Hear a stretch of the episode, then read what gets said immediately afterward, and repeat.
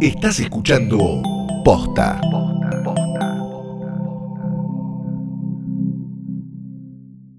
El matcha es como un té verde que viene en polvo. Entonces vos lo disolvés medio como un...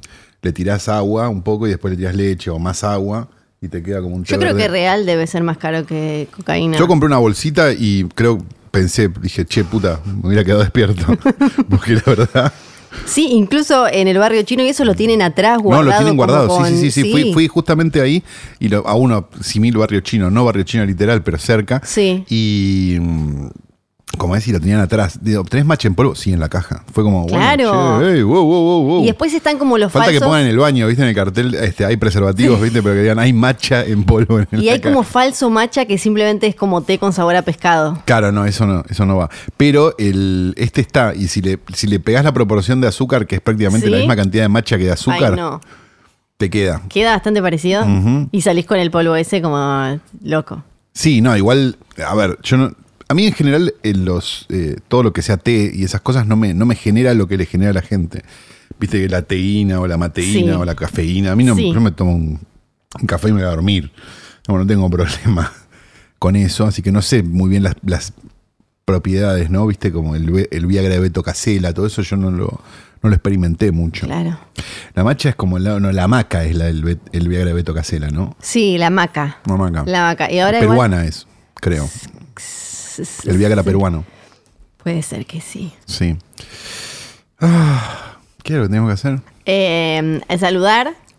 Y eh, vos saludabas. No, ahora yo No, saludaba. saludabas vos ahora, Habría sí. hablado, vos decís como un nombre que no es el tuyo. Ah, claro, sí me acordé. Sí me y, acordé. y después está el escritorio. Ah, perfecto. Y bueno, vamos a eso. dale. ¿Estás grabando, Nico? Perfecto. Excelente.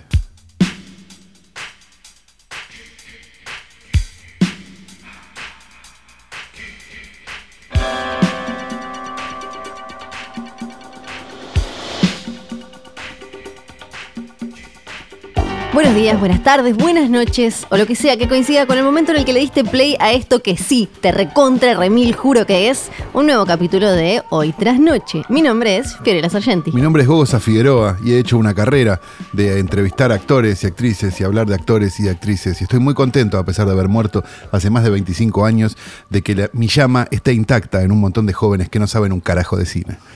Pero incendiario, Santiago Calori, incendiario, tira, tira bomba, tira bomba, tira bomba. Yo sé que nos mandaron un montón de mensajes de qué les pasa, dónde están. Vamos a hablar de qué eso. pasó, se, pe- se están haciendo juicio entre todos. Sí, eso sí, eso siempre, siempre. Pero lo hacemos siempre. Claro. Vas a, te vas a hablar con mi abogado, le digo yo a. Banchero en una cena con- gente, seguimos hablando de otra cosa. Sí. Y viene mi abogado, le hace un juicio, Banchero va a tribunales, yo voy a tribunales, porque nos divierte. Sí, exacto. Porque el sistema judicial aparte está al pedo, si no, le, le iban a cerrar, pues no hay nadie haciéndole juicio a nadie por ninguna razón seria. Este, no estuvimos dos semanas porque hubo, hubo un casamiento, porque Flor, no sé qué le pasó la semana, estabas, estabas mal vos la Sí. semana pasada. Yo me fui a Mar del Plata, pero lo podía haber grabado, la verdad, no, no fue culpa mía esto. Culpa mía. Haciendo, Por haber manos, pateado mal. lavándose las manos al aire. Este, de todas maneras, les quiero contar una cosa. ¿Qué pasó? Que es, o sea, ¿ustedes cuando se toman dos semanas en el laburo, lo llaman todos los días para preguntarle por qué no están yendo a laburar o les porque- dejan dos semanas? Creo que es porque no les avisamos. No entiendo esa. No, no le vamos a avisar. Pero deberíamos No somos sus empleados. Un poco sí. Un poco sí, un poco no. Bueno, pero acá estamos. Si somos sus empleados, quiero una paritaria. Ojo con eso. Ah. Ah, Ah, ah, se ¿eh? cagaron todos, ¿no? Hablé de guita y no preguntó nadie más. Claro, así está el país. Bueno, decíamos entonces que Flor no ha traído este escritorio al pedo, No. lo viene arrastrando hace dos semanas porque Sí, no sabía dónde no sabía dónde meterlo. dejarlo, así que lo llevaba encima siempre, iba a un lado, iba a otro, fue al casamiento. ¿Saben lo que es subir en, la radio Banchero. tres pisos el, el escritorio ese? Porque no, lo podía dejar solo, porque No, me y la, la, la algo. intemperie tampoco, Claro. ¿no? Hablemos como tangueros. Eh, digamos, y además de eso, el, casamiento de Luciano también, dos pisos por escalera, Sí, una cosa tremenda. Este, dicho esto, sobre el escritorio está, como siempre, el logo bordado de hoy tras noche, está el retrato con y sin perspectiva de género de Rita Hayworth. Hay algo Sí. que no sé qué es, pero que parece ser el, el resto del cuerpo muerto de Daniel Tiner, tapado ya por nada, por un diario. Como una pelusa, La opinión no de sé qué. 1968. Este, que dice, abatieron a dos terroristas y este, un hombre que se siente muy cómodo junto al cuerpo descompuesto de Daniel llamado nacido, perdón, en Toronto, Ontario, Canadá, en 1943, llamado David Cronenberg. David Cronenberg ya sabemos quién es. Sí. Bueno, un montón de gente capaz no. Ah, y un montón de gente incluso habla de películas sin saber quién Me parece que acá hay que aclarar una cosa, porque muchos no deben saber quién es Mm. y otros deben, deben pensar que es el director de las películas que le dieron nominaciones al Oscar a Vigo Mortensen, ponele. Claro, por ejemplo, pero no, pero Vigo, eh, Mortensen también tiene una carrera larga. Pero este, el querido David Cronenberg tiene una carrera extensa. Este, es Siendo chanchito Cineasta canadiense, claro, exactamente. Hizo este. Así debería llamarse su... 5, hizo Rabia, hizo La Zona Muerta, hizo Videodrome, hizo un montón de películas de lo que él ya, lo que un poco él inventó, Sí. que es el body horror, ¿no? Esta cosa de que el terror está dentro del cuerpo y, de- y sale de maneras este, horrorosas, que pues bueno, se replicó de mil maneras este, en un montón de películas. El punto es que David Cronenberg no está acá por su genialidad, sino que está acá por su testarudez. A David Cronenberg, cuando ya venía de dirigir Videodrome, que quizás, si nos sentamos un poco, es su mejor película. Es la de alguna manera me parece O la que es más redonda, quizás. A mí, Sí. a mí me gusta mucho The Brood, Cromosoma 5 Sí. es la que más me Ah, gusta a mí. Pero Creo que hay algunas Una que son mía. más entretenidas o, o más eh, divertidas por lo que plantean, pero creo que eh, Videodrome es la, la que lo lleva a cabo mm, de manera más efectiva ese concepto, porque algunas tienen como un chichito que está buenísimo y después se queda medio con las patas cortas, pero me parece que en esta está, todo funciona. Claro, vos pensás que la filmografía de Cronenberg hasta el momento era Escalofríos, Rabia, Fast Company, Cromosoma 5, Scanners, Videodrome. Es como que decís, ah, se hizo pop. Sí, Pensaron los estudios. sí, sí, sí. A este lo podemos agarrar ahora. Cosas que hizo el chabón. Bueno, películas en las que explotan cabezas. Exacto, películas Sale- donde hay te sale un- fluidos de Sí, todo tipo. sí. Chanchito y perturbado Lenguas para que mí te tiene chupan de cosas, armas cosas que, te, chupan. salen del cuerpo. Exacto. Vaginas en la axila, ¿no? ¿Qué es eso? un que montón de una- cosas sí. hermosas. El punto es el siguiente. En- entonces, ¿qué pasó? El tipo dijo, los, del estudio, los estudios dijeron, este, como filma, viejo, vamos a ofrecerle. 1986, le dicen. ¿Querés dirigir Top Gun? Obvio, claro, sí, no, no, o no, me parece. Bueno, venía a dirigir Videodrome, ¿no? Le Sí, ofrecieron Top Gun. sí. Dijo no. Y se fue a dirigir La Mosca en 1986. Claro. No contentos con eso, en 1987 le dijeron, para, para, para, para, como Fantino, para, para, tenemos una que sí es para vos. Y que era un poco para él, hay que reconocerlo. A ver, le ¿cuál? ofrecieron dirigir Robocop Sí. En el Ok. 97. Creo que En el 87, Creo perdón. que eh, Hollywood está muy confundido con respecto a No está- qué podía dirigir, pero pará, eh, esa te la debo, te, te la, te la- digo, te la tomo. Pero antes, una que no mencionamos es, en, a principios de los 80 le habían ofrecido el regreso del Jedi, el cierre de la Eso primera sido- trilogía de... El regreso del Jedi dirigida Sí. por Cronenberg hubiera sido... Hoy sería la duna de Jodorowsky, pero El existiría. año pasado, en una nota, eh, Cronenberg re- recordó eso y eh, dijo, todavía me acuerdo, porque estaba recordando ese momento en el que lo empezaban a llamar para, eh, para un montón de, de películas así, y dice, me, me llamaron, eh, alguien me, me- me dijo que, en- por lo que entiendo, era de Lucasfilm, y eh, me, pre- me preguntaron a ver si... Si estaba, ¿estás en una? ¿Estás en una, David? Claro, No, estoy en una justo. sí, sí. Claro, eh, 83 él hizo La Zona Muerta. Eh, claro, pero esto, esto sería, la película salió en el 83, así que se la deben haber ofrecido. Scanners. Después Claro, Scanners le después- ofrecieron, le ofrecieron el regreso del Jedi. Y él dijo, Bien. bueno, no estoy acostumbrado a filmar el laburo de otra persona. Dice que del otro lado hubo un silencio y cortaron. Ese es todo otro, o- toda otra novela, Sí, es la verdad, de. ¿no? Sí. sí. Lo cierto es que dicen que también le ofrecieron Robocop en el 87 y él fue y dirigió Dead Ringers en el 88. Ok. Quizá la película más imposible sobre la faz de la Tierra de estos hermanos gemelos este, ginecólogos sí. que hacen aparatos. Con Jeremy. Irons, espectacular Sí. en doble papel. Con Jeremy Irons y Jeremy Irons. Sí. Es por esta razón que el querido David Cronenberg está hoy en nuestro portarretrato. Yay.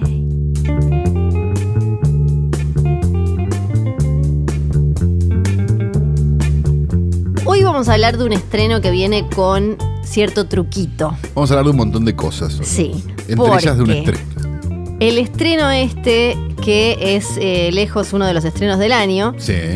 se ve en pocas salas en nuestro país y en pocas salas en el mundo, en realidad. Sí, se ven 50 salas en nuestro país, no se ve en prácticamente ninguna sala de, de Capital y GBA. Sí en algunas salas de provincia de Buenos Aires, pero provincia de Buenos Aires Provincia a provincia. Claro, tenés que ir a la fiesta del salame y ver Claro. esta película. De paso Este, te traes unos quesitos. Claro, tenés que comprar, comprar frutillas Sí. en la ruta. Está bueno, el plan está bueno. Es Ahora, un plan, es un plan. No, interesante porque yo vi esta película, yo me fui al Festival de Mar del Plata un fin de semana este, y la vi allá. Y dije, mirá, 400 kilómetros para esta película. Y era prácticamente lo que terminó pasando. Es ¿no? verdad, es verdad. Y en, en Estados Unidos pasó lo mismo. Las grandes cadenas no dan esta película por el tema de las ventanas de estreno. ¿De qué película estamos hablando? De El Irlandés. Pero antes De tenemos que de la cartelera. claro, de la cartelera, Por favor, cartelera. arruinaste todo. Ay, la gente que, por perdón. ejemplo, no lee la info. Sí. ¿no? La gente no verdad, lee la info. Hay gente que no lee. sabe. Dice, no, quiero que me sorprendan. Me voy a poner mis auriculares y voy a cerrar los ojos. Ah, Le arruinamos, le, le spoileamos el capítulo. Vamos a hablar de irlandés. El punto es el siguiente: hubo 2, 4, 6, 8, 10, 12, 14 estrenos en Buenos Aires. El más importante, según el, Sí. mismo, el mismo- según el mismo sitio que se ocupó de bombear la película, lo más que pudo, ¿no? Sí. y de chupar la mayor cantidad de pijas de Ay, multipantalla no. posibles. Este, le parece la más importante de todas maneras. No, no, es interesante acuerdo, cómo está esto. Una película de la que vamos a hablar, por supuesto, Sí. se estrenó Downton Abbey también, este, que es una Es la un película. regalito, es un regalito para Es como la de. Breaking Bad. Claro, exacto, pero eh, algo así, pero de. ¿Cierra algo o es una historia independiente? No, es una continuación, pero no, no cierra nada. No es como una especie de epílogo como, como lo es el camino. Es, es más bien como, toma, te doy un Una nueva más. aventura de Downton Abbey. Sí, esta vez vienen los reyes a la Ah, mansión. Yo la vi salteada, Downton Abbey. Es graciosa. Es, Es un montón de gente que no quiere laburar, Sí, básicamente. es adorable y me encanta porque los problemas son, eh, son obviamente el colmo. O sea, White People Problem está inventado. de series igual. ¿no? Sí, un poco, pero es una película. Sí, borren esto. esto El, el- por ejemplo, el, el problema en la trama de la película es que van los reyes a visitar Sí. y, por ejemplo, los reyes vienen con su propio cocinero, con su Ah, propio y ayudante. hay Entonces, problemas claro, es como yo la, eh, la perdí, celos. la cocino de tal manera. Ay, no, Ah, yo la cocino de otro. es una Y- pelota. y, ellos se estresan porque, ay, tenemos que atender a La, la, serie reina. favorita de la reta, ¿no? También, creo. que Es verdad, era. Sí, me sí, encantaba sí. Downton Abbey. Se estrenó también Huérfanos de Brooklyn. La verdad, si había una semana donde no tenías que tener una película de mafiosos, era esta. No, además me copa, no, tengo que decir que no la vi, pero hay algo que me fascina, que es, eh, es una película de eh, Edward Norton. ¿Cómo puedes tener tanta mala suerte? Pues no hay Sí. película de mafiosos. ¿Cuántas películas No. de mafiosos hubo este año? Ninguna. no, no. La misma semana. Y esta, él, para colmo, eh, el libro, si no recuerdo mal, está ambientado como si yo te dijera en los 90 o en la actualidad. Y Edward Norton dijo, la voy a adaptar, pero la voy a poner en los 50. Cosa que se pise más todavía con otra película, Otra película del año. de la semana. Y me parece muy Edward Norton esto. eh, cuando uno ve el cartel, él está en el centro Obvio. porque protagoniza. Y dirige. Y abajo dice una película de Edward Norton adaptada por Edward Norton, Con producida Edward Norton. por Edward Norton. Es Marc Jacobs. Tal cual. es una etiqueta de Marc Jacobs. Me da como pena por el resto porque dice Edward Norton 80 veces Qué abajo. Y recordemos que tiene fama de no ser como el chabón más ameno para No, no, trabajar. no, no, no, no, no. Entonces me, me parece simpático. Quiero verla porque me da la sensación que es muy como un vanity project, como dicen, como un proyecto de Sí, estos de un- yo ¿Dirigió quiero otra yo. cosa ya Edward Norton? Yo no me acuerdo. Sí, ¿sabés qué dirigió? ¿Qué dirigió? Esa me- me comedia, esa comedia con Ben Stiller y la de Dharma y Greg, que ahora se me fue. Era terrible Jenna Elfman, sí, ¿es que Jenna? Elfman, era mala Que uno es un cura y uno es un rabino. Sí, claro. Sí, claro, ahí me, dirigió. me- me vino toda la mente de golpe. Yo pensé que había dirigido más, porque él siempre estuvo Porque muy es muy metido. talentoso en- él, según él. Y, y estuvo muy metido en, en producción, ¿viste? Se peleó Sí. cuando hizo de Hulk, se peleó con todos, y qué sé yo. Pero no, la única que dirigió es esa. ¿Cómo es que, cómo es que eh, hacen Hulk, no? Después, ¿Cómo acepta Sí. Hulk? Es raro. Es que. que- Si sos tan vivo. Sí, él flasheó que iba a tener súper. eh, que, iba a poder hacer lo que quisiera y después le dijeron, no, para, banca, se peleó. Hubo Pero Hulk era, era como, o sea, era como, mira, tomá esta bolsa con sangre llena de sida. O sea, era eso, ya de entrada. Ya había salido mal la de Ang Lee. Por eso. Sí. Es raro. Bueno, Huérfanos Sí. de Brooklyn está en los cines, amigos. Y está en más cines que el irlandés, dicho sea de paso. sí. Se están también Reflejos Siniestros, una película de terror rusa que está dando vueltas en los torrents Es que hace. le fue bien a una rusa meses. hace como tres años. parece que, está- que no son malas las películas No, de terror yo- rusas. Yo no vi tanto Yo como vi para dos opinar. Que estaban bien y a partir de ahí se Había abrió una de como... una. Ay, ¿qué era? Sí, vi una. Una de una, era como una vieja fantasma o esa. algo así. sí. Esa no era una mala película. No, no era nada. Y después, eh, no me acuerdo si esa fue la primera, pero hubo una a la que fue bien y a partir de ahí le abrió la puerta al terror ruso que apareció. Sí. Bueno, celebramos Sí, terror de cualquier parte. Claro Yo soy bastante fanático de esa mierda. ¿Dónde está ella? eh? De Guillermo Senés, una película fra- belga-francesa. eh, Una belga-francesa que. mientras. Perdón. Lo tuve que hacer. Mientras que Olivier, de 39 años, pues, pone tanto esfuerzo en su trabajo, Laura, su esposa y la madre de sus dos hijos, de repente un día desaparece. Mira esta hija de. puta, Parece, Ah, ¿no? La, la- la sinopsis Sí. parece eso. Olivier, desconcertado, tendrá que asumir sus responsabilidades como padre. Ah, no se fue con la criatura. Ah, Como padre. Un nuevo papel como padre y criar a sus hijos por su cuenta. Bueno, ni la busca, ¿no? Tampoco. sí, Hay que decir. claro. Este, tenemos también El hombre del futuro, una película chileno-argentina que estuvo creo que en Mar del Plata el Bafisi, en alguna de las dos estaba.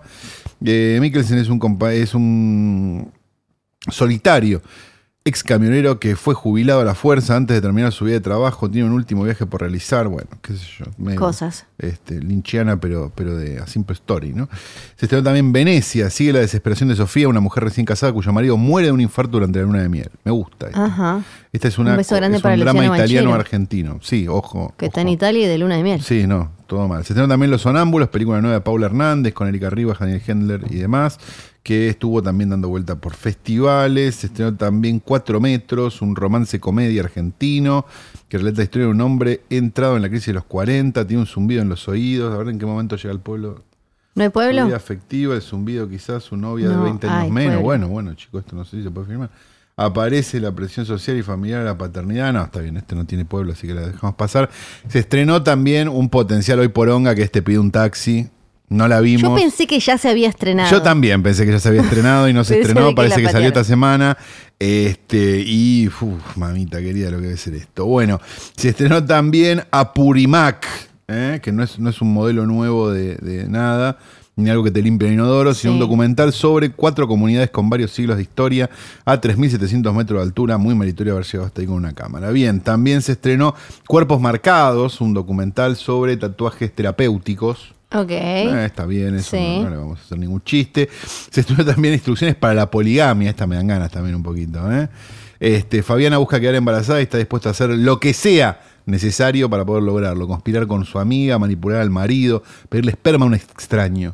Ajá. Eso es viajar en subte, ¿no? Sí. Todo se pondrá en juego y cada uno de ellos cruzará límites llegando a lugares. Bueno, está buenísimo. Es una película donde todos se cruzan, ¿eh? Mira, mira lo que te digo. Y también se estrenó Depeche Mode Spirits in the Forest, que es un, es, eh, un show, un tour de, Sí. de- de Depeche Mode filmado por Anton Corbin. Sí. Paremos un poco. Está filmado por Anton Corbin. Seguramente sea algo que se vea en dos salas o tres, ¿no? Entonces, hacemos una cuenta rápida. Tenemos de los 14 estrenos, tenemos 9 nacionales de los cuales dos estaban más o menos que decías, ah, estos los conozco, y las otras siete no.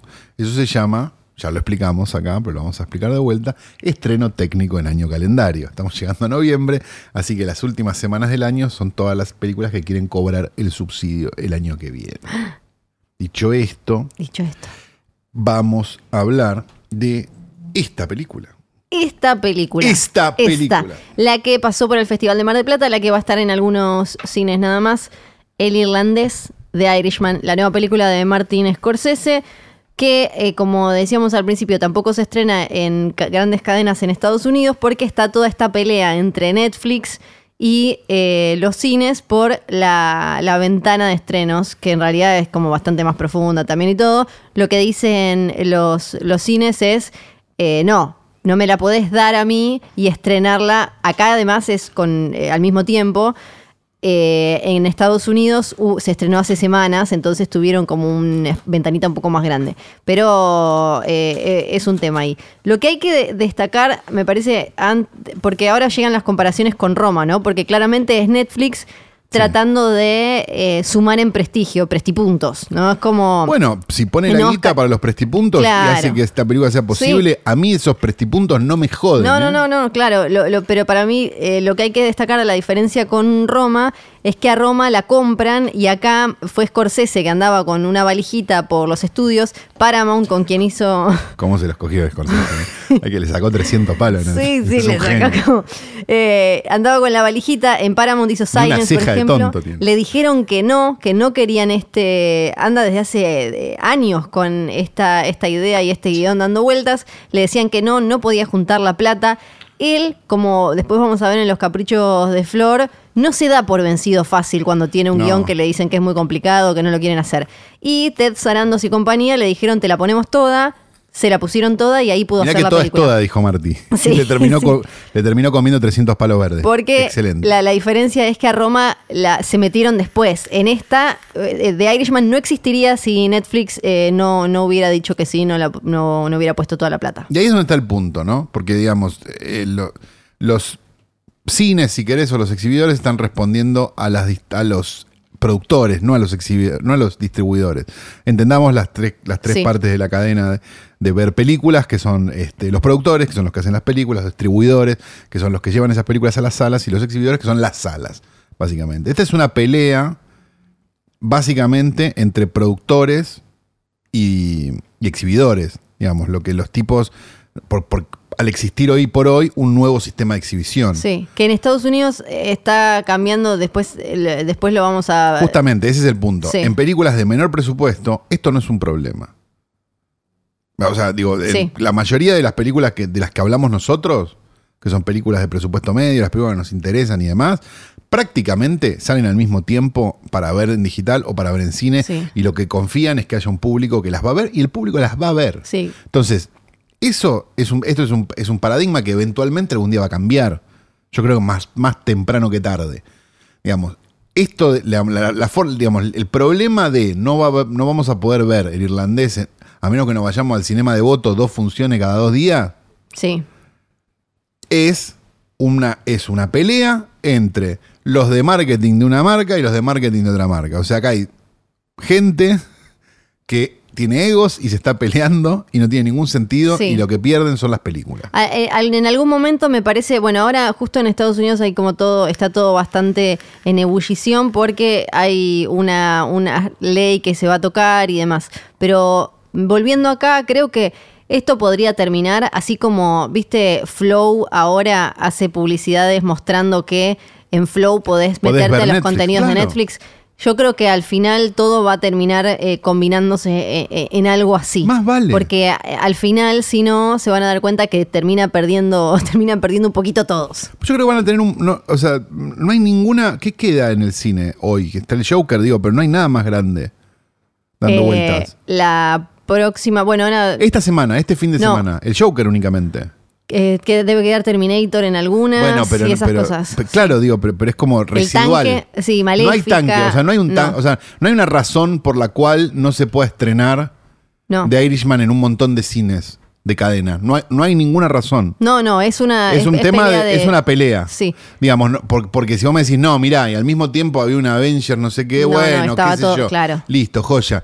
Ahí, ahí tenés un salvoconducto, pero la realidad es que hoy por hoy. Sí. No es vacaciones nada. de invierno tampoco, ponele que tienen, que tienen un montón de películas para pibes que meter y demás. Y augura un pésimo fin de semana de taquilla Y con esta boludez. eh, puede ser. Porque sí. terminaste estrenando cualquier cosa. Digo, esta película genera un interés. Yo estoy Sí, claro. seguro que esta película, si vos la tirás, funciona. Y creo que le va, va a terminar beneficiándose en que la gente la puede ver como una especie de miniserie en su casa al final, porque eh, tres horas y media en el cine puede llegar a generar como, uy, no, pero no es lo mismo que tres horas y media en casa, donde Seguro. puedo parar, puedo ir al baño, puedo agarrar un sanguchito, puedo lo que sea. Creo que eh, eso va a hacer que se acerque gente que no se hubiera acercado. Sorprende la actitud, digamos, no, no sorprende la actitud de las multipantallas, digamos, es, es su negocio contra el negocio del otro, siempre lo han hecho, este, y siempre Sí. este, han ido en contra de las películas y a favor de su interés. Eso siempre pasó. Ahora, sorprende sí, y esto lo digo, este, el- el- la total no entrada del circuito alternativo en este estreno también. A mí me sorprende muchísimo Sí, no sé qué que salas del circuito alternativo que se rasgan las vestiduras diciéndote nosotros te pasamos la de Woody Allen, me llama mucho la atención Sí. que no hayan movido un dedo, teniendo en cuenta que es una distribuidora a la cual, este, digo, bastante accesible la que tiene Sí. la película. No es que es Netflix. No, no, no. no. Es alguien. Sí, no, hay- es- de hecho, es una distribuidora de, de alguien. O sea, Sí. digo que no, no es ni de una compañía. Este, entonces es muy llamativo que no esté digamos, en el circuito alternativo tampoco. Sí. A mí me llama poderosamente la atención eso también. Digo, porque lo de los cines, yo te lo, lo de las multipantallas puedo decir, bueno, qué sé yo. Está bien, joya. ¿Y por qué no está en, no sé, Sí, en los, los en otros. Lorca, digo, por, por decir, digo, no está en, en- en, no sé, en, no, no hay tantos más tampoco, ¿no? Pero, este, o, o no se programó en Lugones, ¿entend- por decirte. Sí. No No sé hubiera qué. estado bueno realmente que, porque Roma se vio en, en Malva, en el por Malva. ejemplo. Sí. Digo, hay algo que decís, bueno, esto puede convertirse en algo lindo de ver. Lo podríamos, lo podrían este, poner. No, no tengo. ah, Quizás haya algo que yo no sé. Digamos, pero me llama un poco la atención eso, digamos. En general, igual los exhibidores argentinos son un rubro complejo. Debe haber una novela ahí, eh, algo, novela. algo ahí pasó para mí, para que The Irishman no logre lo que, como decías vos recién, lo que, lo que logró Roma, estar por lo menos en el Malva. y- Exacto. y Hubo eso. también, me parece, un, un- un porcentaje de, de- de gente haciendo fuerza por- para que todo el mundo sepa que la película de la semana iba a estar en Netflix. Que me parece que es una información que todos teníamos, Sí. pero un montón de gente haciendo un montón de fuerza para avisarlo. Que también me llama la atención. Digo, me llama la atención a nivel. Digamos, no, no me llama la atención teniendo en cuenta que, que- que muchas veces son el house organ de, de- de los multipantallas, pero de todas maneras me llama la atención este, ciertas cier- cierta, cierta obsesión con avisarlo todo el tiempo, cierta comparación sistemática con, este, son tantos capítulos de una serie, bajándole el precio a algo que, que definitivamente tiene un precio mucho más alto que otras cosas que tienen el valor, tienen la misma duración, pero nadie se preocupó. Digo, no voy a dar nombre, Sí. no tiene ningún sentido. Pero me llama mucho la atención que el mismo medio, le estoy regalando un término Sí. enorme, diciendo el medio, este, que no dijo nada de la duración de Avengers Endgame, se rasga las vestiduras hablando de la duración del, de- del irlandés cuando son prácticamente la misma duración. Ok. Es llamativo. Y son cosas que, a las que tenemos que estar atentos, me parece a mí. Yo no, no sé, yo no veo eh, como una conspiración tan grande o algo así, pero claramente me... No, no hay una conspiración. Yo no estoy diciendo que hay una conspiración. No, no, no. Lo que yo estoy diciendo es que hay mucha gente haciendo Sí. muy buena letra al pedo. Eso estoy diciendo. Ok, O muy buenos Sí. alumnos. Ahí. bueno, Por las dudas. bien. Eh, cal- hashtag Calo denuncia. No, no es una denuncia. Ya ¿Qué denuncia Sí. hay? O sea, digo, de- viven de eso, ¿no? No es una denuncia. Este, pero es llamativo. O sea, Sí, esa yo creo que igual se habló de la duración de, de Endgame y cómo Sí, pero. pero ahogaba a... Pero el, mismo sitio decía que era que había que relajarse, ir a sacar la entrada y pasarla genial. Ah, no, no me acuerdo. No me acuerdo de eso. Te lo debo. dejar pasar esas tres horas y media que del irlandés les parecen que, sea, que son este, cinco capítulos de una serie. Ujú. ¿Son cinco? No sé qué la No sé, cuenta. o siete, no me Son acuerdo, no sé, calculo 209 que- minutos, 159 millones son los que le sacó Ahí va. Scorsese. Capo. Que Poca eh, guita le sacó en comparación. pues, sí. Precio por minuto, poca guita le sacó. Lo loco es que uh, es una película con, bueno, dirigida por Scorsese, con De Niro, con Pacino, Sí. con Joe Pesci, pero la plata no es, el gasto grande no está ahí, No, claro. el- porque Pacino y De Niro no le cobran a Scorsese un, un tonel de dinero. El gasto grande es que es una película como las de antes. sí, El gasto grande es que si explota un auto, explota en serio. explota. Y por otro lado, la parte que la, la parte novedosa para Scorsese, que no es como el cine de antes, es la del rejuvenecimiento Sí. y, y la- el, el envejecimiento digital. Que no está nada mal. No. Me parece que por hay, hay algunos casos donde queda mejor. Me parece Pacino y De Niro están mejor. No son jóvenes. Sí, Es el claro, no es que lo llevan a los, a los Es el De 15, Niro de 20. No Somos Ángeles, digo. No, Sí. no es el De Niro de, No. no, sé, de, de Sí. Mean Street.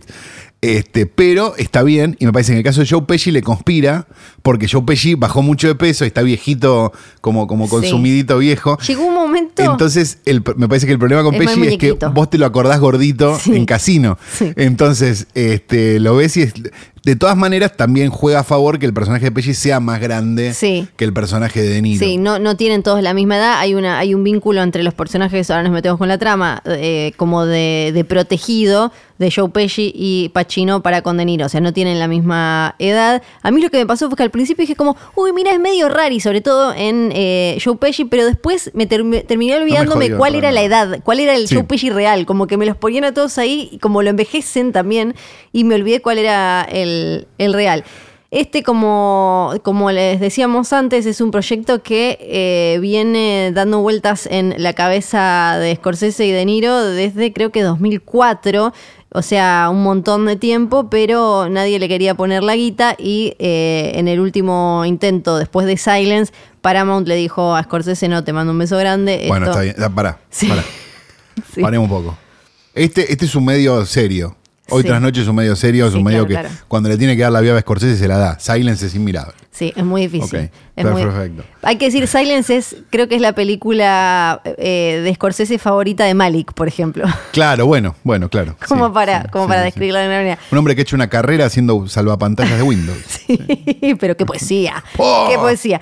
Acá tenemos una eh, historia de eh, este chabón que se de Frank Sheeran, una especie de un, mata- un Matón, asesino a sueldo de, de una mafia italiana que termina haciéndose muy amigo de Jimmy Hoffa. Para que nos, los que no sepan la historia, Jimmy Hoffa, un este, sindicalista, Sindicalista. camionero norteamericano muy, muy poderoso. el más, el más importante de la historia en de los Estados años Unidos. 60, sobre todo y 70, eh, que termina, digamos, tomando a- de alguna manera a, a Sheeran como un amigo, un hermano, o alguien que Sí. siempre está a su lado. Sí. Este, y los problemas que Hoffa tiene con un costado de la mafia italiana, específicamente la, no mafia de los bufalinos, digamos. Él no es de la mafia italiana, Que- son socios. Que Joe Pesci y, y un montón de otros tanos hermosos. Este, y este intríngulis porque Sheeran es un poco el intermediario entre, entre ellos dos. Y él es como adoptado por la mafia italiana, pero no es italiano y eso es también lo pone eh, en, eh, siempre en un lugar particular. Una la- cosa que me pareció fantástica es la gran, gran parte de los ta- la tanada que tenía en general Scorsese murió. Digo, Claro, sí. eh, Frankie Vincent, digo, todo- todos los, los clásicos de Scorsese, digamos que terminamos viendo después en, en ¿cómo se llaman? En Los Sopranos, terminaron, murieron porque Por tenían mil edad, años. Y el chabón se consiguió un Nuevo. montón de tanos Sí. nuevos. Yo, la verdad, Sí. me vuelvo loco. Cuando aparecieron esos tanos nuevos, ¿dónde, se, dónde Sí, están? la nueva camada. ¿Dónde los tenían guardados, hijo de puta? ¿Dónde los tenían? Sí, sí, se consiguió un montón de Thanos y la película atraviesa un montón de décadas y va y viene todo el tiempo. Y eh, hay como un montón de obsesiones de, de Scorsese, para mí, eh, eh, puestas eh, sobre, sobre la mesa y quizás con más profundidad que nunca, que en cualquiera de sus otras películas de mafia, porque eh, es, es una película que tiene, arranca con muchas cosas de Buenos Muchachos, sin tener como esa mm, energía medio pop que tiene Buenos Muchachos, porque es mucho más contemplativa. Es Sí. ya con esa, eh, esa primera imagen de De Niro viejito en el lugar, en el, en el asilo ese, en el geriátrico. Y, y después tiene hasta cosas de Silence, ponerle todo esto de eh, la, la reflexión sobre la mortalidad y un algo más, que es una obsesión de, de Scorsese desde que era pibe, desde que era monaguillo y todo. A ver, bueno, con todos esto, con todo este bagaje que yo vengo, todos estos pecados, ¿qué va a pasar cuando me llegue el momento de quedarla? ¿Va a haber una redención para mí? Al que, o sea, ¿cuál es el punto de, de sin retorno en cuanto a la redención? ¿Qué me va a decir Dios, el- en el caso de él que es muy religioso, cuando, cuando me llegue la hora? Iba a decir prácticamente lo mismo. Me parece que si, si hoy por hoy, ahora que está el irlandés, podemos tomar a Buenos Muchachos Casino y el irlandés como una trilogía, Sí. ¿no? Digo, porque tiene casi los mismos actores, tiene, digo, un montón, Sí. digo, el mismo universo y, y demás. Me da la sensación de que Buenos Muchachos es como una reflexión de Scorsese sobre su, su adolescencia, digamos, o sobre su época más joven. Me parece que Casino es una película netamente lúdica. Una película que le divierte Sí. hacer, tomemos la falopa y hagamos planos lindos. Claro. Pero en un buen la más de sentido, colores ¿no? no, pero, Sí. pero digo, hermosa película, Sí. mágica. Sí, obvio. Y me parece que, que- que, este, el irlandés lo que, lo que hace es funcionar exactamente como un opuesto de Buenos Muchachos. Es una película reflexiva sobre el final de la vida y no sobre el principio. Me parece que tiene eso que, que es realmente Digo, no, no es casual, me parece que el personaje de, de, de Niro nosotros lo conozcamos a los cuarenta y pico de años, no lo Sí. conozcamos. Este, Cómo llegó, de nene, dónde como nació. conocemos al de, Sí. al de Ray Liotta en, en Buenos Muchachos, digamos. Me parece que hay algo de, de, de, bueno, se llega hasta la mitad de la vida, en la mitad de la vida se toma un montón de cocaína y pasan un montón de cosas, y después nos ponemos viejos y nos ponemos reflexivos y hacemos esta película, que de todas maneras, me parece, tiene todas las cosas que la gente esperaría de una película de Scorsese contadas de alguna manera. Sí, sí. Parece que tiene el plano secuencia, Sí. tiene, tiene la escena de What You Mean I'm Funny, pero de otra forma, Sí. ¿no? Hay mucho humor. tiene, es muy graciosa Sí, la hay película porque es increíblemente graciosa.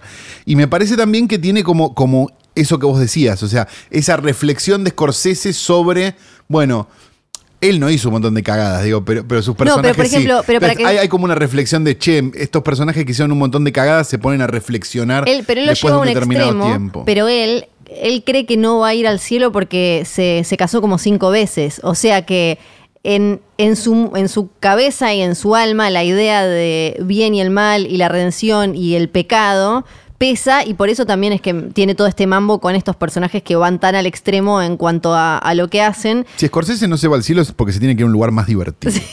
sí. Y también eh, es otra, por, por un lado, como decías vos, es muy graciosa y creo que es la, la más pesada desde lo emocional. Es la que te deja eh, como co- con un- una pesa en, en- en el alma porque el final es mucho más crudo que el resto. En el, en el resto te mostraban, sí, cómo todos terminaban de alguna manera como el orto. Este Sí. terminó preso, este. Pero las Acaban muriendo de viejos. Ese- me parece que ese Sí. es el- esa es la diferencia. los que, los que mueren eh, Estamos en territorio de spoilers. Sí, acá es territorio Claro, sí. spoiler total, vayan a verla, la tienen Sí, ahí en Netflix, chicos.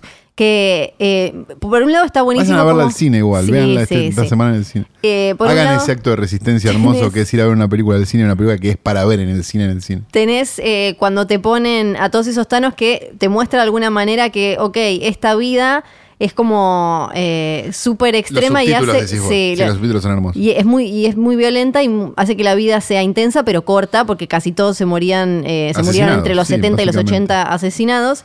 Pero él no, él llega hasta viejo, como decís vos, y, y la, la redención total no llega, y eso me parece genial, sobre todo con el personaje de su hija, de Anna Paquin. No tenemos una escena mersa en la que ella No. viene al final de todo. No, pero fue, ataca- fue atacado igual eh, le- que, que Anna Paquin no hable. Ah, a mí me parece. Y lo condena, a mí me parece genial, pero Sí. bueno, eh, aparentemente les pareció que, Porque- que, que- que en una película de mafiosos no hablan mucho las minas. Lo que me creo parece- que pasa históricamente. Sí, Perdón. pero voy a, voy a hacer como un pequeño momento de, de apoyo a eso porque... No, pero digo, pero Sí, es sí, un poco sí, ridículo correr, la- correr No, al no. irlandés con eso. Voy a- voy a sí, corramos con, con las comedias, digo, pero no corramos con el irlandés, que es una película de, No. de señores con el pelo teñido.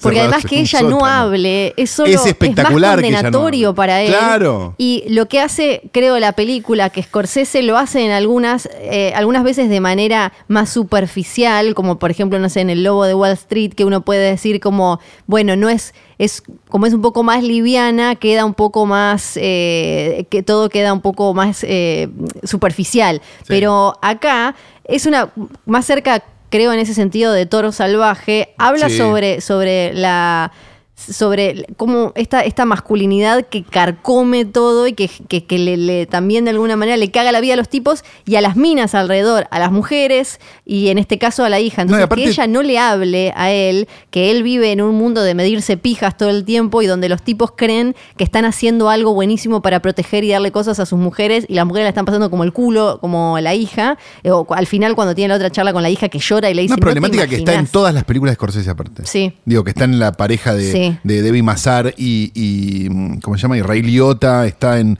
está en Casino con Sharon Stone Sí. y De Niro, o sea, está en todas las películas de Scorsese. Sí, que- Y, y digo, y, y son justamente esas mujeres que, que hoy se está diciendo que no hablan, digo, las que hacen avanzar la trama y, hac- y hacen de alguna manera este, que el personaje de De Niro sea humano en el Sí. irlandés. Porque él lo único que le importa es eso. Y no solo... Y, y digamos, y las actitudes que él tuvo para que su hija no le hable más, son actitudes que desde el costado del personaje son actitudes desde el amor. O sea, el momento donde Sí. él va y le rompe la mano al- Sí. al, carnicero de la esquina. Era su idea de... Era su idea de mirar, mirá lo que le vamos a hacer. Claro, la piba le explotó la cabeza, obvio, y, se, y, y va construyendo ese personaje a lo largo de los veintipico, treinta años que cuenta la película. Sí, y que además eh, pa- para mí Scorsese muestra mucho esto de lo corrosivo de ese tipo de masculinidad. En su caso, él lo, lo mete más desde la cosa tana, ¿no? En este caso eh, es irlandés, pero aplica también esto de estos chabones que creen que eso es amor y eso no es amor. Y, se- No, claro. y, y queda clarísimo en la pelea silenciosa que hay, que al final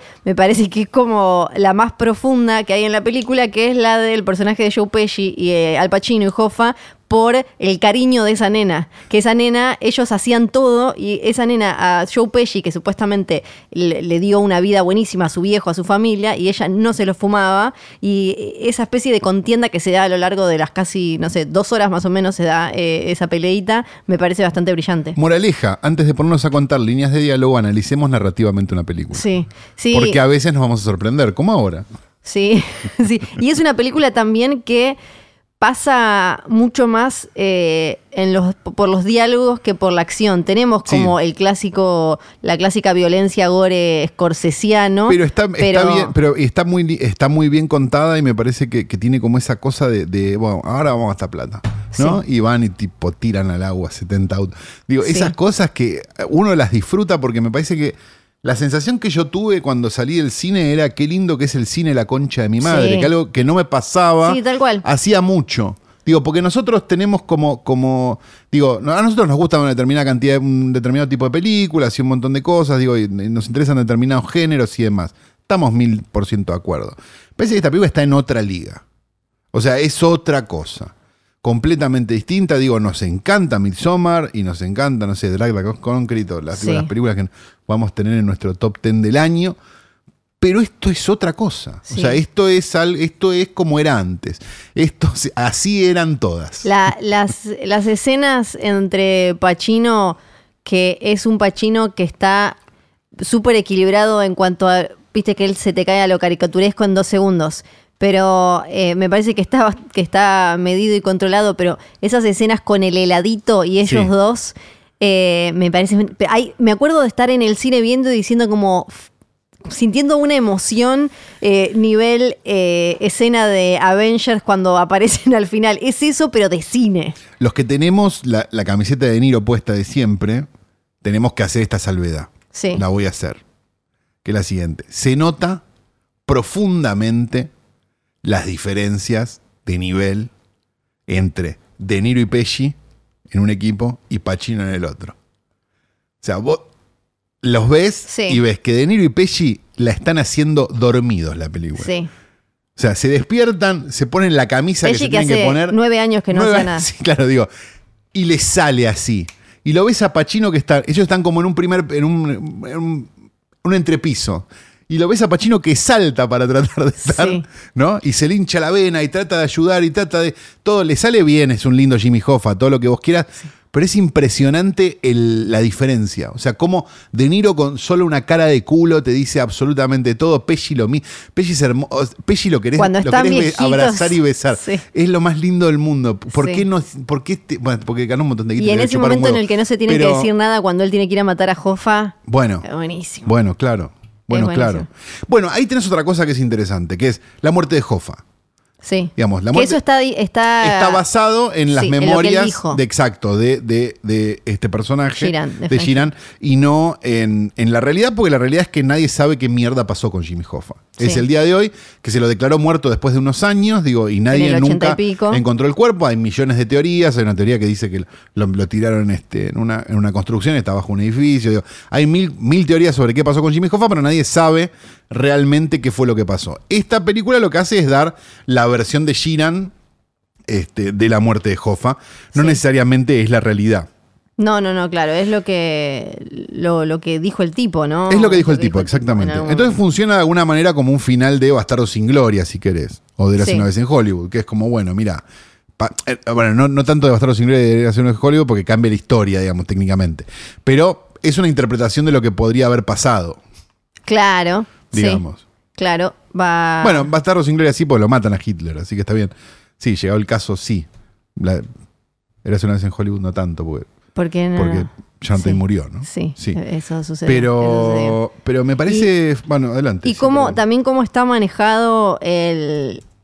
Porque Para mí, la- lo, lo que, a- además de todas las cuestiones personales y más eh, re- relacionadas con lo reflexivo, lo que decíamos recién, lo contemplativo, lo de la redención y, lo que tiene que ver con la fe y demás, lo que me parece súper interesante que cómo lo hace Scorsese acá es que él tiene también esta obsesión con mostrarte, eh, bueno, con Pandillas de Nueva York se fue más atrás, pero sobre qué está de alguna manera construido el, el sueño democrático americano y ese eh, entretejido que está lleno de sangre y turbiedad y todos esos personajes, como en este caso el de Shiran, que quedan como anónimos, anduvieron siempre en las sombras y tuvieron de alguna manera que ver con la, la gran historia de Estados Unidos. Entonces ahí van apareciendo Kennedy, eh, después eh, lo- los, los misiles, porque hay un montón de momentos clave de, De la esas historia, décadas, claro, de de- la de historia. Estados Unidos. La crisis de los misiles con Cuba, eh, Kennedy, y siempre está Giran de alguna manera metido ahí dando vuelta,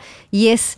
creo que lo, lo que le gusta mucho a Scor- a Scorsese es esto de señalar siempre la violencia que hay detrás de toda la, la fachada civilizada y toda la sociedad y eso. Con, con Pandillas de Nueva York se fue ya directamente Bueno, es el mismo al- guionista, ¿no? De Pandillas de Nueva York. Es de, es de la Otra película también que, le, que tardó un montón en poder hacer, o sea que tiene como ahí también algo, algo de sentido.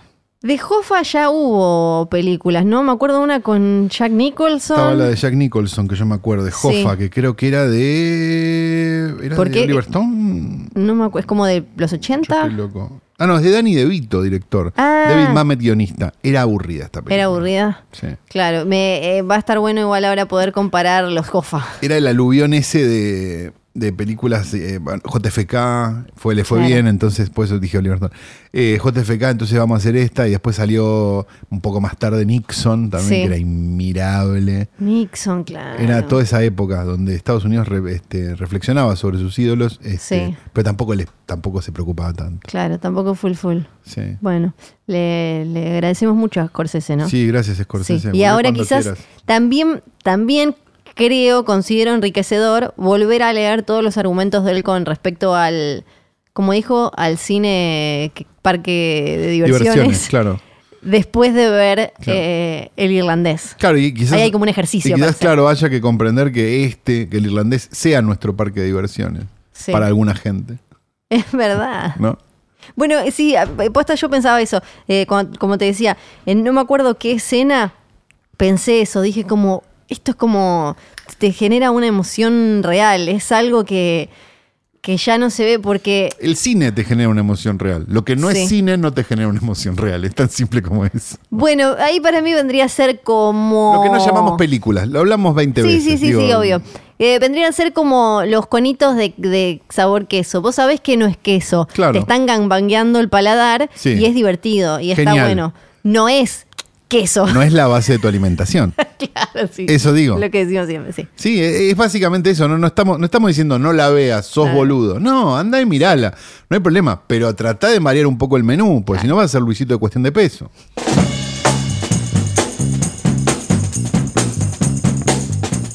Informa infofueguina.com. Tras la inauguración de un secadero que dará trabajo a unas 50 familias, el producto será comercializado a Estados Unidos y Europa, entre otros destinos. Trabajo Fueguino. Exportarán 25 contenedores de madera de calidad producida en Tolwyn y un contenedor lleno de madera es más famoso que Fiorella Sargent.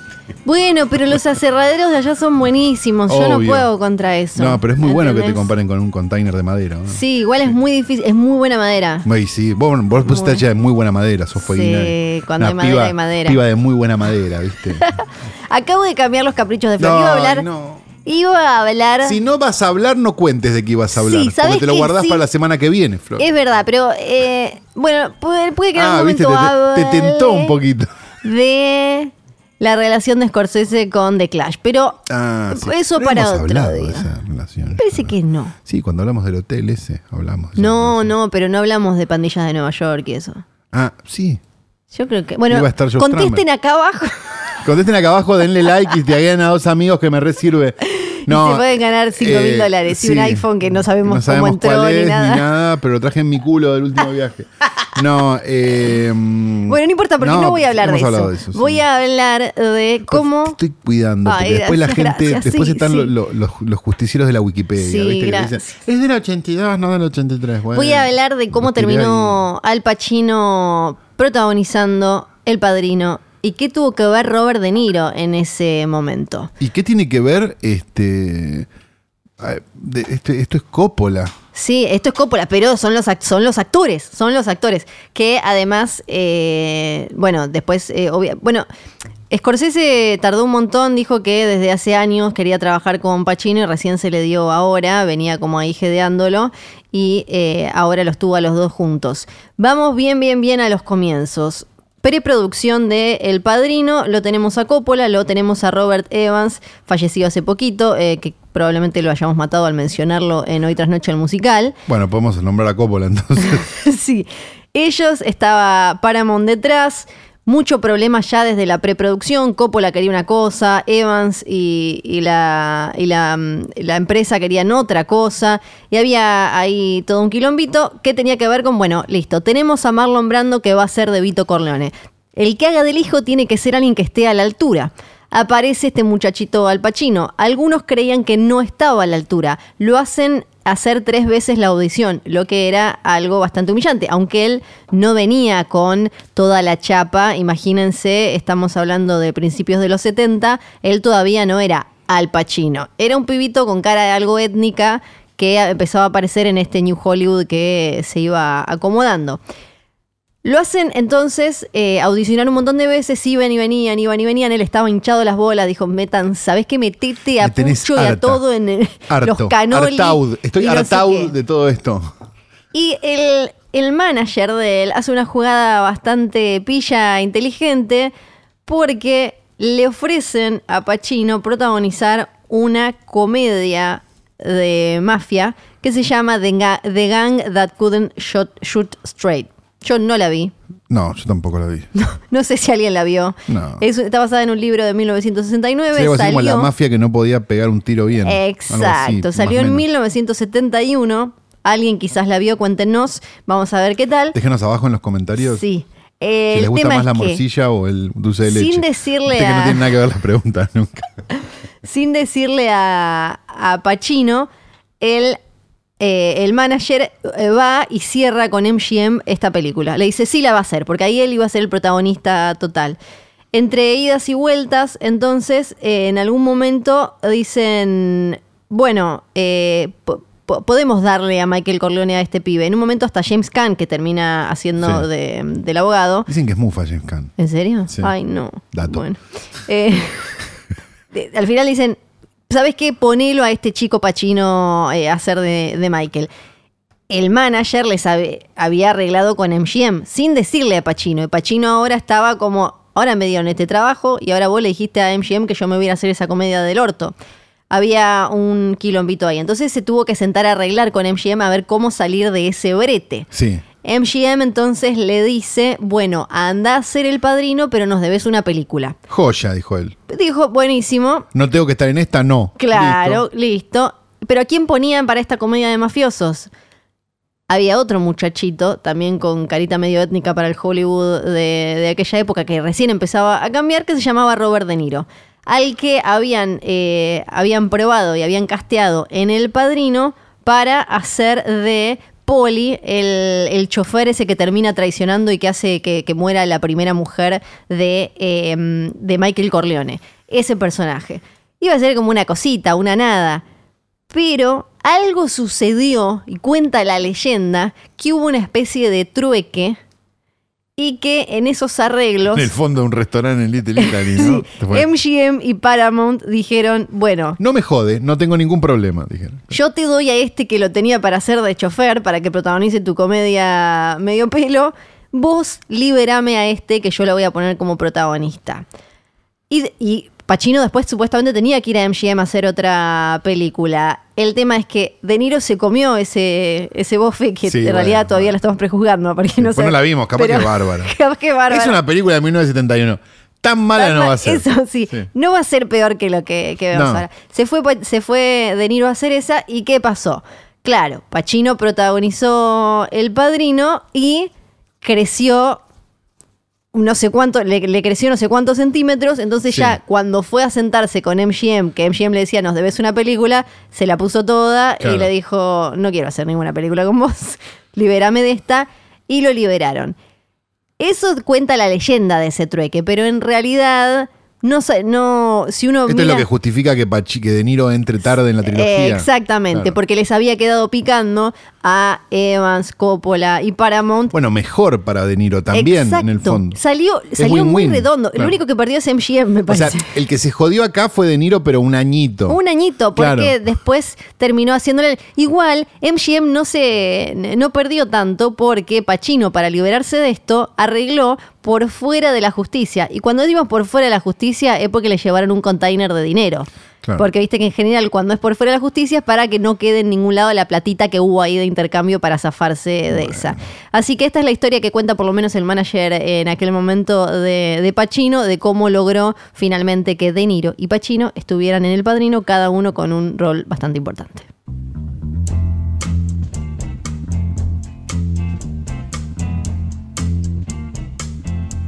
No sé, no, no termino de entender si tenemos Sí, quizás estamos sobre el cemento en el que enterraron a Jimmy Hoffa en los 70 o qué, pues esto, esto huele como rancio, rancio, rancio.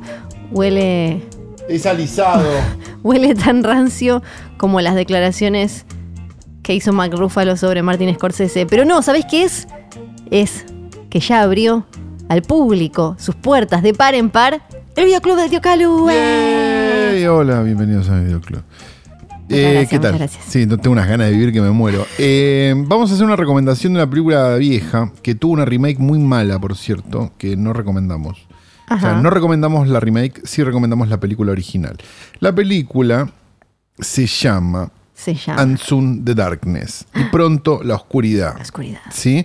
Una película que tuvo una remake en 2010 con Amber Heard y no sé qué, no me acuerdo quién más, que era inmirable, de dos chicas americanas que andaban en bicicleta por la Argentina, decía. Sí. Y, se- y, bueno, les pasaban una serie de, de peripecias. Este, esta es una remake en realidad de una película de 1970 de Robert Fuest. Robert Fuest es eh, básicamente el director de las dos películas de Doctor Fives y de, bueno, capítulos de los Vengadores y de varias cosas más. El punto es que antes de dirigir las películas de Doctor Fives, este señor fue, dirigió esta película, que de alguna manera es, si no me equivoco, su primera o segunda película, o por ahí anda, este, que se llama Sun the Darkness, que básicamente cuenta la historia de dos chicas jóvenes inglesas que están en la campiña francesa, andando en bicicleta, se discuten por una cosa, una va para un lado, la otra se queda, no, yo me voy a quedar un rato más acá. Cuando la otra la vine a buscar, la chica desapareció y empieza a tratar de encontrarla en una situación donde ella no habla francés y donde un montón de franceses la quieren ayudar, pero parecen bastante sospechosos. Sí, Una especie de proto perros de paja claro. extraña en el medio de la campiña francesa. Francesa. Si tienen ganas de ver algo diferente y de ver una película que por suerte este, apareció este, por ahí hace poco, en una copia muy bonita, que sorprendió, porque dije, esta película es bastante oscura para estar dando vueltas por acá, está dando vueltas por ahí, así que este, búsquenla y se van a encontrar con algo que probablemente no vieron y que los va a dejar bastante, bastante interesados en esta especie de, ¿cómo decirlo? Este Venecia Rojo Shocking, este... mm, giallo inglés Sí. o esta película oscura, pequeña y tremenda de 1970. Ahora llega el momento en el que terminamos Claro. y saludamos, Hola. ¿no? ¿Cómo era? Era, bueno, Ah, decíamos yo no post offline, chan. Estuvimos de joda cuánto tiempo, Flor, puede- Ah. tomando droga y, y- y fumando, fumando cigarrillos. Este, porque la gente nos pedía que laburamos y no vamos a laburar No, nada, escuchate. no. Nada voy a laburar. Entonces Ah. ahora no me acuerdo nada. No, creo Voy que saludábamos, Voy a que decimos que post offline, bueno, ahora No, está se muy convirtió está- en otra sí, cosa, está no muy vamos difícil, de no, eso, no no se puede decir de nada de Eh, todo eso. Este programa, a ver si me para, para, para, para, para. Voy a, voy a, voy Sí. a cerrar los ojos y voy a decir. Este programa fue editado por Nacho Ugarteche, un va. hombre lleno de vida, felicidad y amor Nacho. para dar. Lo cruzamos en un casorio. Sí. Era muy divertido. Contaba anécdotas muy lindas de salidas en zona sur. Estaba también, este programa fue grabado en Radio en Casa. Radio en Casa Nico John y Nico Nico John, radioencasa.com, si ustedes quieren poner su programa, pueden quieren poner un Ah, programa, claro. si se quieren hacer los que tienen un programa y sacarse fotos y subirlo a redes sociales, total, esto no Es escucha a nadie, también lo pueden hacer, pueden hacer lo que quieran, están John y Nico, pero está más Nico, a quien también nos cruzamos en un casorio y después de un rato empezó a tomar y mamita las cosas Las que contó. Eh, decimos también que eh, Bebe Sanso, a quien no nos cruzamos en un casamiento, pero si hay algo que yo quiero en la vida es cruzarme en un casamiento con Bebe Sanso. Y me gustaría tirarle el ramo y que lo reciba Bebe Sanso también. Sí. Una de las pocas co- cosas más hermosas. Pero ella tiene, ya tiene un amor de hace muchos Sí, años, una de las parejas más claro. lindas del mundo del De espectáculo. Instagram. Sí, desde que, desde que Juan Carlos decidió dejar la coca, este, me parece que es la pareja definitiva del espectáculo, la de, la de Bebe y su señora. Este, y tenemos también que decir que. Eh, nada, No, no, nada más. absolutamente nada más que mi nombre es Fiorella Sargenti. El mío es Gogo Figueroa. Y nos reencontramos el viernes que viene. ¿O no? ¿O sí? a ver, ¡Ay, andás ya! Chao.